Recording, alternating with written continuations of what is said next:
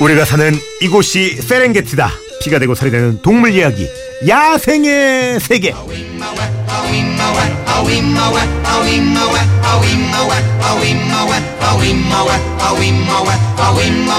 인생의 진리, 인생의 해법 동물에게 배워봅니다. 동물들의 친구, 동물의 요정. 수의사 박주현 선생님 안녕하세요. 안녕하세요. 아 오늘도 이렇게 차분한 목소리, 예, 너무 좋네요. 벌써 8월이에요, 선생님. 네, 슬퍼요. 빠르죠? 네. 휴가철인데 선생님은 어디 안 가시나 봐요? 가죠. 어디 가십니까? 어, 다이빙 투어. 또 다이빙. 네.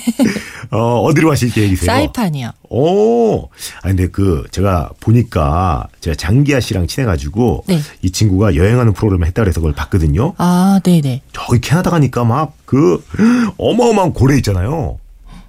그 옆에서 이렇게 카약을 타거나 어? 어. 작은 배를 타거나 이렇게 막 잠수하고 막 이런 투어가 있더라고. 곧 예. 연습해서 저도 이제 그런 걸 해야죠. 너무 멋질 것 같지 않아요? 생각만 해도 너무 좋아요. 고래가 막 와 물을 뿜고 어 아래로 쫙 내려가는데 자명으로 같이 가는 거예요. 네, 진짜 너무 너무 좋아요. 저도 그건 꼭 한번 해보고 싶습니다.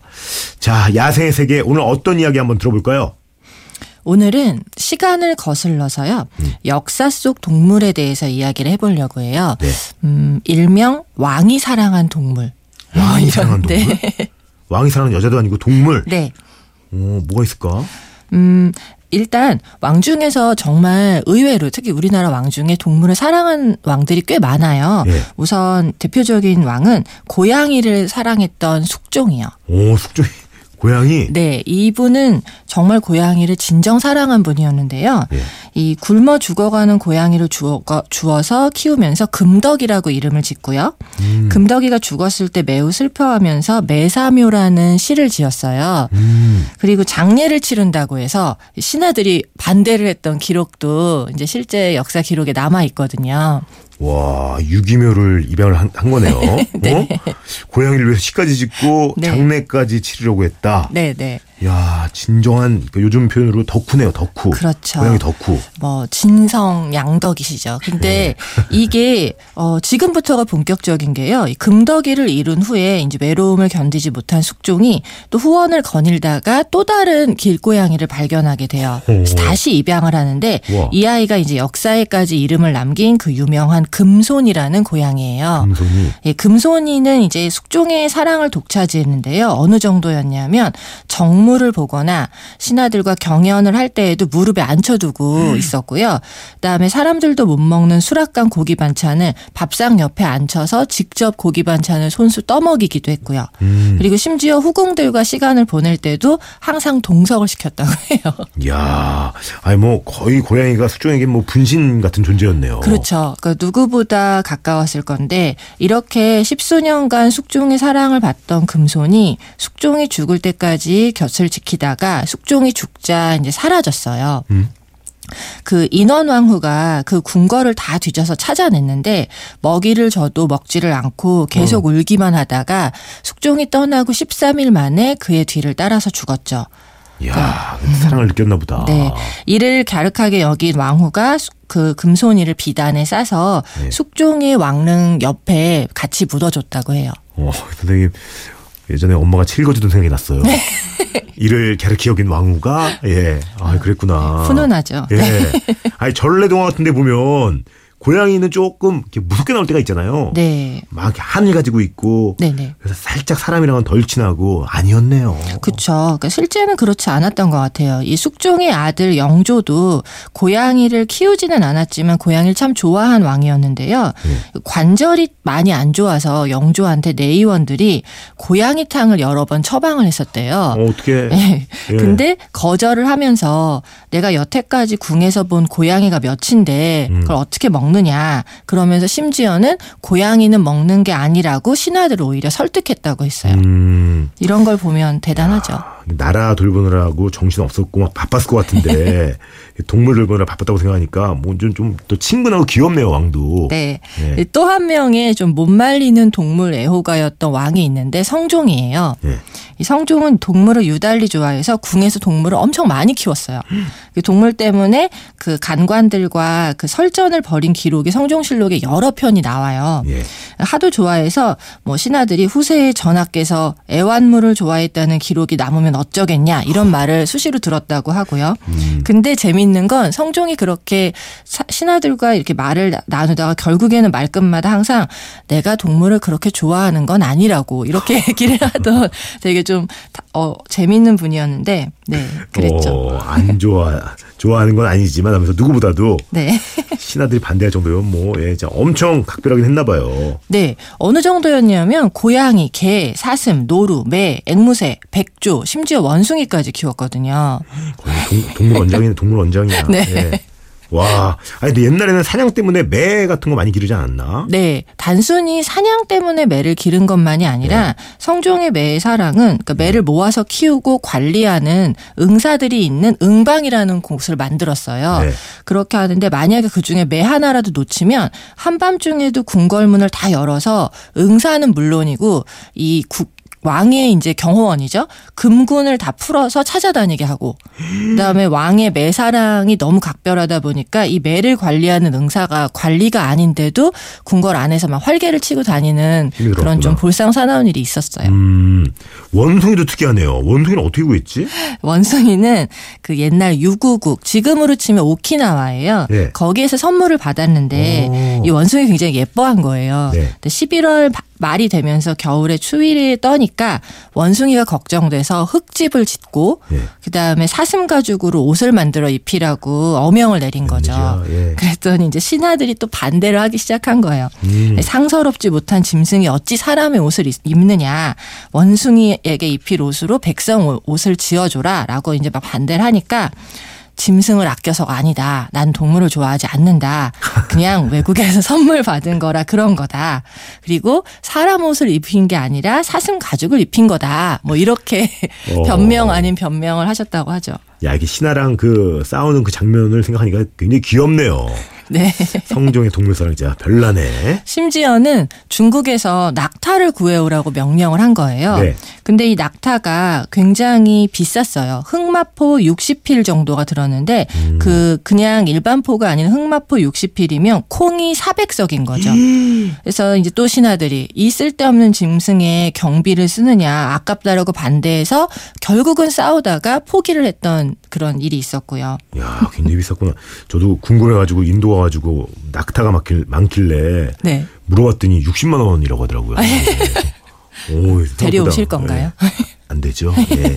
근데 성종의 사랑을 받았지만 비극적인 최후를 맞은 동물도 있었다는 얘기가 있어요. 아, 네. 이 사건도 굉장히 유명한데요. 사슴을 굉장히 좋아했대요. 그래서 사슴을 궁궐에 풀어놓고 키웠는데 그 성종의 아들이 연산이잖아요. 예. 이 연산이 세자 시절에 이제 왕의 부름을 받고 오다가 성종이 아끼던 그 사슴이 자기의 손과 옷을 핥은 거예요. 음. 깜짝 놀라가지고 이렇게 딱 보니까 사슴이고 또 옷이 더럽혀져서 화가 나니까 이 세자 연 산이 사슴을 발로 걷어찼죠. 그랬더니 성종이 정말로 크게 꾸짖으면서 이 순진 무구한 눈을 보면서 네가 어떻게 이런 짓을 할 수 있느냐라고 엄청나게 혼을 낸 거예요. 예. 근데 훗날 이 이제 성종이 죽고 연산이 왕위에 즉위를 한 뒤에 그 사슴을 기억했다가 그 웬일이야. 사슴을 활로 쏘아 죽였던 사건이 있었죠. 사슴 진짜 이뻐요. 네. 저희 친할아버지도 사슴 키웠었거든요. 아, 그 새끼도 잘 낳더라고요. 금방 불어가지고 야 이게 좋은 기억이 있는데 마음이 아프네요. 네. 조선 시대에 코끼리가 애완용 동물을 길렀다는 얘기도 있던데 어떤 네. 거예요? 어떤 코끼리 길렀습니까? 네, 조선의 태종인데요. 네. 이 일본 국왕이 인도에서 코끼리를 배에 실어서 다시 일본에 와서 다시 조선으로 와가지고 이제 선물을 보낸 그런 사건인데 이 코끼리는 좀 사연이 기구해요. 이 선물을 받은 거니까 버릴 수도 없고 덩치랑 밥값 때문에 여러 가지 고생을 했던 그런 코끼리인데요. 네. 우선은 가- 있을 곳이 없잖아요. 그래서 마구간 몇 개를 터가지고 보금자리는 일단 만들었는데 덩치가 워낙 크니까 먹는 양이 많잖아요. 네. 하루에 그 콩 한 4, 50kg 정도를 먹고 와. 이게 1년으로 치니까 쌀 한 7, 700kg, 뭐, 쌀 48섬, 뭐, 콩은 24섬? 그러니까 어마어마하네. 어마어마하게 먹은 네. 거예요. 그- 그래도 그냥 어찌어찌 해서 1년을 잘 살았는데, 문제는 그 다음 해에 발생을 하죠. 더 들었나 양이? 너무 먹어서? 왜 그러죠?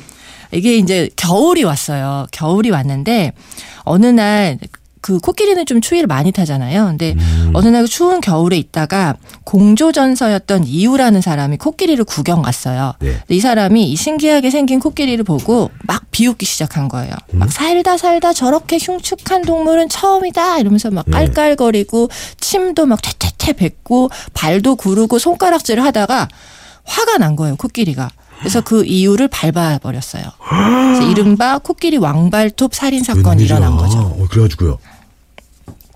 사람의 법으로 따지면 코끼리는 죽여야 하는데 이게 일본에서 온 선물이기 때문에 결국은 고민하다가 태종이 전라도에 섬으로 유배를 보내요. 귀향을 갔는데 문제는 거기서 먹을 게 바다풀이 전부인 거예요. 바닷물에 절여진 수초만 먹고 있으니까 코끼리가 보는 사람마다 눈물을 뚝뚝 흘리면서 신세한탄을 하더라는 거예요. 음. 그래서 전라도 관찰사가 이 코끼리가 수초만 먹어서 슬피 울고 수척해진다라고 보고를 하고 다시 코끼리를 불쌍하게 여긴 태종이 육지로 불러들여서 전라도 육지에서 살게 해줘요. 음, 다행이다. 그래서 다시 돌아온 다음에 좀 잘 지낸 거예요?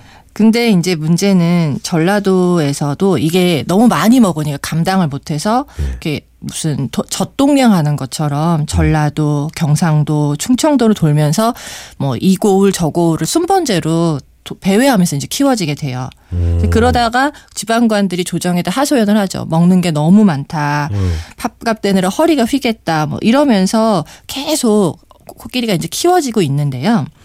와. 아니, 근데 불쌍하다. 많이 먹고 싶어서 많이 먹는 것도 아니고 그냥 본능이잖아요. 네. 근데 문제는 이렇게 살다가 코끼리가 또 다시 범죄를 저질러요. 음? 이 불운한 코끼리가 충남 공주에서 있다가 코끼리를 돌보던 하인이 또 이 코끼리 발톱에 채여서 죽게 돼요. 그래서 결국엔 이제 이때의 왕이 세종이었는데 예. 세- 왕위에 올랐던 세종이 유배를 보내는데요. 예. 이 기구한 코끼리의 마음을 알아선지 그냥 물과 풀이 좋은 곳을 가려서 이를 내어주고 병들어 죽지 않게 해라.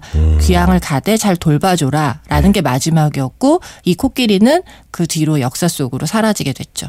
야 역사 속의 이 동물 이것도 좀 눈에 띄네요. 조선시대에 한강에 괴 생명체가 나타났다 이거 네네. 영화 괴물인가 그러면 이건 어떻게 된 거지? 이거는 명종실록에 실린 명종 20년 대 일인데요.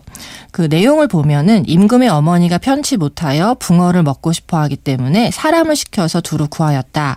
두모포의 어부가 그물을 쳤더니 한강에서 어떤 물체 하나가 그물 안으로 들어왔는데 그 크기가 배만 하였다. 음, 뭐 길이를 따지니까 4.6m. 그 너비가 1.4m 정도 됐다는 거예요. 표현을 보면 흰 빛깔에 비늘이 없고 턱 밑에 지느러미 3개가 있으며 꼬리가 곡식을 쓰는 곡식을 낼 때 쓰는 키처럼 크고 머리 위에 구멍이 있어 물을 빗물처럼 내뿜으며 눈과 코가 물고기처럼 생기지 않았다. 강가의 늙은 어부도 이것이 무슨 고기인지 알지 못하였다. 라는 기록이 있어요. 음, 뭐일 것 같으세요? 길이가 포백척으로 10여 척이고 너비가 3척이면 고래네. 예, 네, 네. 고래라고 고래. 추정되고 있어요, 예. 실제로도. 자, 그럼 이쯤에서 야생실 나갑니다. 조선시대 왕 중에 알아주는 동물 애호가 궁에서 원숭이, 매, 사슴 등을 길렀고요. 심지어 낙타까지 기르고 했던 이 왕은 누구일까요? 아, 힌트 드리면 조선의 제9대 왕이고요. 태종태세, 문단세, 예성, 연중, 임명선 살짝 해보시면 아실 겁니다. 정답 아시는 분들은 미니 문자로 보내주시고요. 미니는 공짜, 문자는 샵 8000번, 긴 건 100원, 짧은 건 50원 추가됩니다. 굿모닝 FM 노홍철입니다에서 드리는 선물입니다. 언제나 밥맛 좋은 충주 미소진 쌀에서 쌀, 웅진 플레이 도시에서 워터파크 4인 가족 이용권, 파라다이스 도고에서 스파 워터파크권, 글로벌 직업체험 테마파크 키자니아에서 4인 가족 이용권, 즐거운 소통 공감신문에서 백화점 상품권, 특별한 추억 포토몬에서 포토북 상품권, 명품 블랙박스 마이딘에서 5인치 블랙박스, 75가지 영양소 얼라이브에서 멀티비타민, 원료까지 생각한다면 고려은단에서 영국산 비타민 C, 농협 홍삼 한삼인에서 홍삼 스낵 골드, 더 페이스샵에서 더 테라피 퍼스트 세럼 대한민국 면도기 도르코에서 면도기 세트 이태리 명품 로베르타 디 까메리노에서 차량용 방향제 주식회사 홍진경에서 만두 세트 비판톨에서 데이앤나이트 립케어 세트. 건강식품 전문 GNM 자연의 품격에서 유기농 양배추즙. 주식회사 예스폼에서 문서서식 이용권. 내일 더 빛나는 마스크 제이준에서 마스크팩. 퓨어 플러스에서 포켓몬 아이스를 드립니다. 야생 퀴즈 정답 성종이었고요. 0295님, 성종 집사님, 1211님, 7420님, 진영주님, 안상영님, 신진아님 선물 드릴게요. 야, 오늘도 재밌었습니다, 선생님. 네. 예. 다음 주에도 기대를 해도 되죠? 네. 예. 뭐 대답이 지난주에 좀 급하게 닫았더니 간결하시네요. 예. 감사드리고요. 언제 끝날, 끝날지 몰라서. 네. 이 멜로디가 나오면 긴장하면 돼요. 예. 다시 한번 감사드리면서 다음 주에 뵐게요. 네, 감사합니다. 여러분 저도 인사드립니다. 아시죠? 꼭 하고 싶은 거 하고 싶은 거 하세요.